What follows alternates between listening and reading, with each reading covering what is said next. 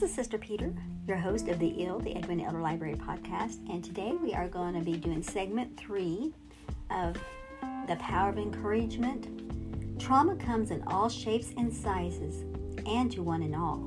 Relationships, homesicknesses, illnesses, car trouble, financial issues, employment issues, deployment issues, health issues, uncertainties in life. But don't despair. These are tests and trials and an opportunity for God to show up and show out. Signs, miracles, and wonders. Strength that Jesus Christ can give to handle grief and discouragement. The Bible is full of encouragers. Romans 12 and 8 is an example. Threads of caring rub threads of caring run liberally throughout the whole fabric of Scripture.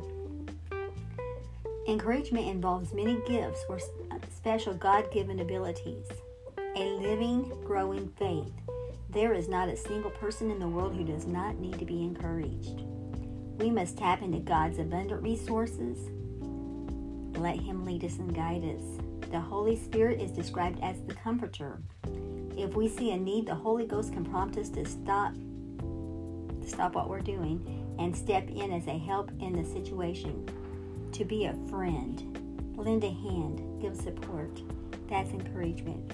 You know, I have a sign in my house that says "Stop, look, and listen," and it's right by my front door. So when people get ready to leave out, leave out, it's true that children, my music students, they need to stop, they need to look, and they need to listen. Make sure there's not cars coming before they head right out there, and don't want to get hit while they go in the, uh, the driveway.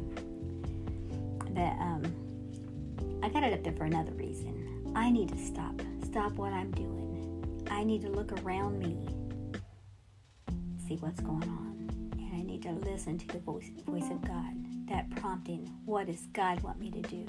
What do I need to do? Kingdom minded. Amen. From the book, The Rewired Brain, First, we have to connect with God, get the mind of Christ, and understand that He wants us to experience freedom. He wants us to have peace, love, and joy in the Holy Ghost. Pain and disappointments of life, marks and scars that demonstrate our ability to grow and develop. If we allow whatever pain we experience, whether it's self induced, self inflicted, I guess is what it says, self inflicted, or caused by others, let those be our teacher. It can transition us to a new place. There is hope. God has plans to prosper us and to bring us to a brighter future.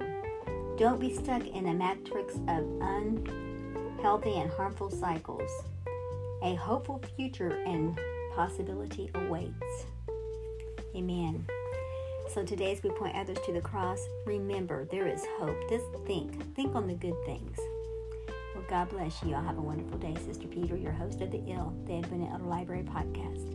Bye bye. Segment three of encouraging, the power of encouragement, and the rewired brain.